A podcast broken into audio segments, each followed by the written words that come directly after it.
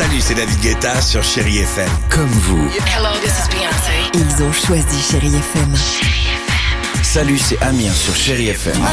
Je sais tout de suite qui joue Chéri FM, même sans regarder, parce que la programmation, elle a tout de suite ce truc-là qui correspond à ce que vous dites du feel good. Écoutez Chéri FM et changez d'état d'esprit, d'aller mieux, d'être un petit peu plus heureux. Chéri FM, feel good music. Retrouvez toute l'actualité du cinéma sur chérifm.fr. Bonjour à tous et ravi de vous retrouver à travers ce podcast. Oui, il est considéré comme le film le plus puissant de l'univers Marvel et c'est cette semaine l'une des sorties les plus attendues. Je veux parler bien sûr de Black Panther Wakanda Forever. C'est d'ailleurs dans un Wakanda endeuillé hein, par le décès du roi T'Challa. Ramonda s'est assise, donc maintenant, sur le trône, secondée par sa fille Shuri, mais aussi par les Dora, Milage, Okoye, M'Baku ou encore Ayo. Mais une menace surgit et Namor déclenchant les hostilités contre le royaume. Un personnage va devoir enfiler le costume de Black Panther. Seuls les gens abîmés par la vie.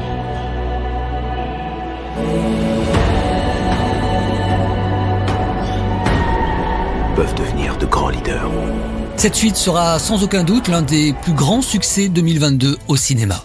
Changement de salle avec là aussi une suite, celle de Au revoir là-haut, portée au cinéma en 2017 avec Albert Dupontel. Aujourd'hui, c'est Couleur de l'incendie, mais réalisé par Clovis Cornillac avec Léa Drucker et Benoît Poulvorde. L'histoire, nous sommes en 1927, Marcel Péricourt vient de s'éteindre et sa fille, Madeleine, interprétée par Léa Drucker, héritera de l'empire familial. Mais elle a un fils, Paul, qui d'un geste inattendu va remettre en question la vie de cette maman.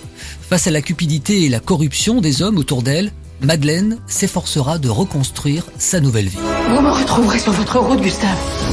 J'ai vu ce qu'ils vous ont fait, à vous et au petit Paul.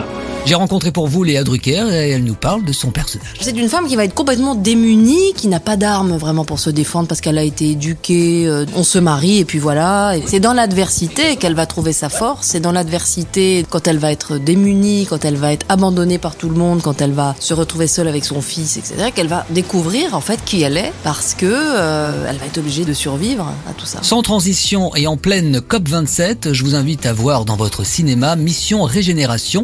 C'est un documentaire passionnant et utile sur le réchauffement climatique. Et à travers la voix du réalisateur Édouard Bergeon, vous allez apprendre que les sols de la planète sont la clé pour inverser le réchauffement climatique. Contrairement à certains reportages sur le sujet, eh bien Mission Régénération se veut avant tout optimiste. Un sol sain donne des plantes saines, ainsi que des êtres humains Restons dans l'environnement et partons à Pétaouchnok, titre d'une comédie très drôle avec Pio Marmaille et Camille Chamou.